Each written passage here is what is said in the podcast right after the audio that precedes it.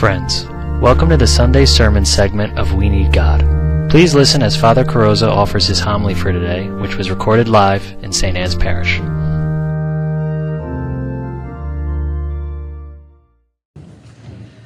On November 30th, in the year 1896, two boys were riding their bicycles along a beach at Anastasia Island in St. Augustine, Florida, and they came across a sea creature that had washed ashore dead. And this creature had a round body and the stumps of eight tentacles sticking out of it.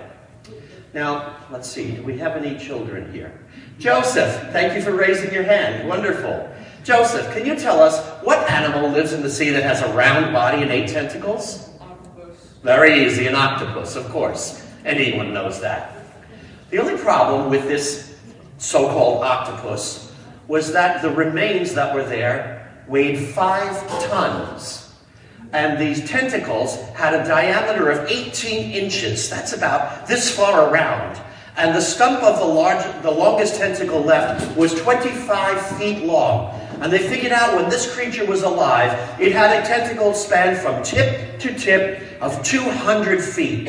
It's two-thirds of a football field long. Obviously, this was a giant octopus. Now, sailors for centuries had always told these stories of a giant octopus coming out of the depths and you know reaching up and trying to drag ships down, but people always dismissed it as the stories of men who had been at sea way too long. But here you had something obviously very big, so maybe we finally had proof of the giant octopus. Well, some scientists were called to come and examine these remains to see what they thought of them. And scientists sometimes can be very strange, especially when it comes to mythical creatures. Anything from giant, giant octopus to Bigfoot or the Loch Ness Monster. They always seem to not want to be the ones that found the proof or claim, you know, the giant octopus exists because they might lose their credibility in the world, especially since they had this giant octopus, they had uh, gathered some of the material from it and they had photos, but by the time they got there, the thing had washed back out to sea. Well, they did experiments, looked at the pictures, and tried to get them in the size frame of everything to get perspective based on what's in the background. And they did ex uh, experiments on the uh, tissues that were saved. And they looked at it, and all they could find of it, everything that happened was it seemed like it was an octopus. But they were afraid of that. They were afraid of losing their credibility in the scientific world. So they looked for something else that could explain this. They thought right away, well, maybe it was a giant squid. Now, the giant squid was another creature that had been believed for centuries to be just a mythical legend until a hundred of them washed ashore dead in Newfoundland one day, and they finally had to admit that the giant squid exists, and now we call it Architeuthis dux, so we know that. So they figured, well, maybe this is a giant squid, something we know is there. Except the squid doesn't have a round body, it has an arrow-shaped body and 10 tentacles. And the cell structure of this creature was not the same thing of a squid. So they looked for anything else that they could come up with. And there was nothing that seemed to fit the bill. They finally had to give a report, but they were afraid to admit that this was a giant octopus. They didn't want to lose their credibility. So the official report that they wrote up of this five tons of creature with a round body and eight tentacles sticking up or sticking out were the remains of a whale. A whale with tentacles? When was the last time you saw a whale with tentacles? You know, guys, what's wrong with you? You've got five tons of the stu of stuff stinking in the hot Florida sun. You've got the evidence right there. How hard is it for you to believe that the giant octopus exists? Why won't you believe it? What are you, blind? For centuries, the Jewish people were waiting for God to send the Messiah to them. It was the heart of all of their prayers every Sabbath in the synagogue. Lord, send us the Messiah. Send us the Messiah over and over again. And the prophets and other writings uh, gave them all the clues, all the prophecies about what the Messiah would be like when he came along. And lo and behold, Jesus comes on the scene and fulfills every single prophecy written about him in all of the scriptures. And people were running around following him and saying, hey, look, this has to be the Messiah. Look at everything he's done. And the chief priests saw all the evidence and said, nah, not him. Can't be.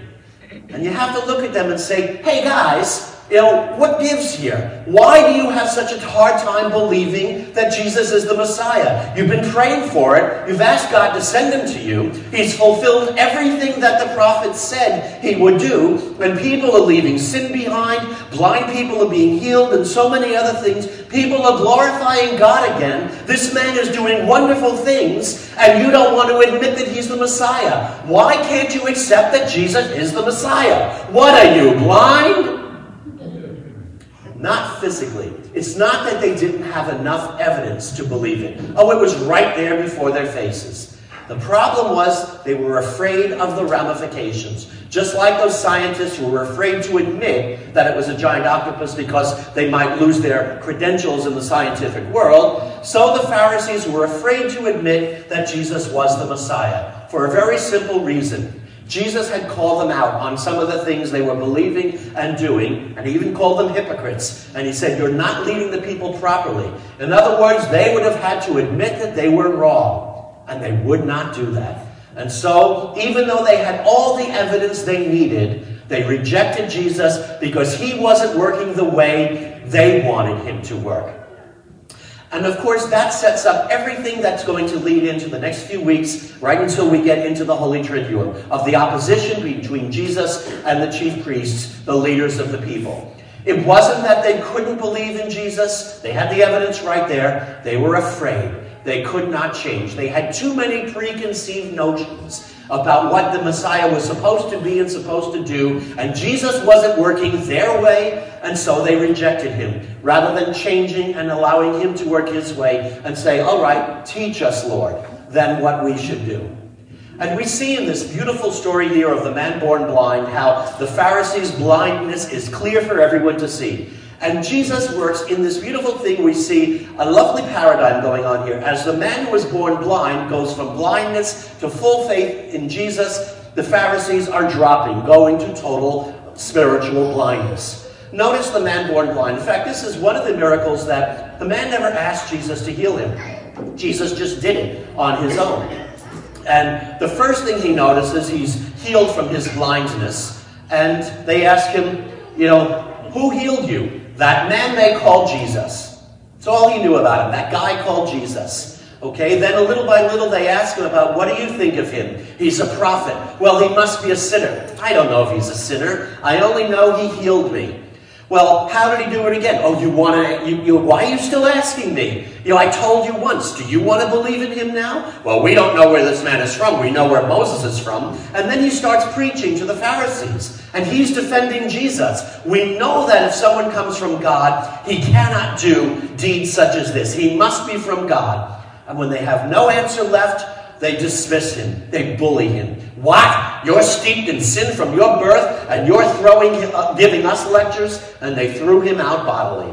So as the man is coming to faith, the Pharisees starting right away saying, well, he worked on the Sabbath. You know, because they thought mixing the clay, actually spinning in the ground and mixing it, was considered work that you're forbidden to do on the Sabbath. So he can't be from God. He's a sinner. But others said, well, if he's a sinner, how can he do such great things? So they were divided over him. All right. Well, then they asked the guy, and they refused to believe he was blind until they found his parents, and they said, Yeah, he was our son, he was born blind. Know, ask him, he's of age. They were afraid of the ramifications. So they questioned the guy over and over again. And as he's responding to them, notice that St. John tells us the Jews refused to believe that he had born blind until they called the parents. They were not buying this. And they look for every reason to throw it out, to dismiss it. And then when even the blind man is saying, how could he not be from God? How could he do something like this if he did not have the power of God working through him? And they resort to the oldest tactic of all, bullying. And then at the end, when Jesus said, I came to make the blind see and the seeing blind, and they said, Oh, but we're not blind, are we? Because if you were blind, there would be no sin in it. Remember, they thought that if somebody was ill, was blind, or ill in any other way, that were being punished for sin. He says, There's no sin in the fact that the man was born blind. But because you think you see God, you think you have it all figured out, your sin remains. And ultimately, their blindness will cultivate will culminate in Jesus' trial before Pontius Pilate when Pilate says to them, Behold your king. and they say, Crucify him. He goes, Shall I crucify your king? And the chief priest answers, We have no king but Caesar. Blasphemy. They should have said, We have no king but God. So the chief priests committed the blasphemy that they were accusing Jesus of doing in front of everyone, denied the Lord, and said, Caesar is our only king. And if you look at it carefully, every single crime that they falsely accused Jesus of committing when they sent him to his death, they committed. They committed all the atrocities they accused him of. They became totally blind. But this beautiful story that of Jesus healing the man born blind has become our theme for the second scrutiny with our catechumens who are here to be baptized three weeks from now at the Easter Vigil. And to the five of you who are here, today we talk about faith in Jesus by the power of what he does. Last week we talked about water and the hungering and the thirst for faith. Now today we show when we have faith in Jesus, what it can accomplish for us. And so, put your faith in Jesus. You know, there are so many people in the world that do not worship the Lord simply because, like the uh, scientists in our story and like the chief priest, they have too much baggage. Too many preconceived notions about what they expect God to do. And God doesn't work the way they want Him to, and so they reject Him. But if you can see with fresh eyes, Allow the Lord to take away the blindness that so many people have of our own preconceived ideas of what we think God should do, and allow uh, God to let you see Him the way He is and accept Him as He wants to do, and say, Lord, don't, I'm not going to tell you what you need to do in order to be God. Lord, show me yourself. Show me who you are and show me what you want to, me to be. And if you can do that and come to uh, the Lord with fresh, open eyes, you will find in Him such tremendous grace, such spirit, such joy. I have seen people already here in this parish. We have a few of them that are going through it as we speak, who are talking about they've recently come to know Jesus and what a difference it's making in their lives. Do the same thing. Ask Him to heal us from anything that blinds us to His truth. And when we do that, He will fill us with His grace, that amazing grace, how sweet the sound that can save a wretch like me. For we'll be able to say, I once was lost, but now am found. I was blind, but now I see. May Jesus Christ be praised, now and forever. And now our Thank you for listening to this week's homily by Father Carrozza. If you enjoyed this homily, please pass the word on to your friends and invite them to listen. For more materials from Father Carrozza, please visit www.fathercarozza.com.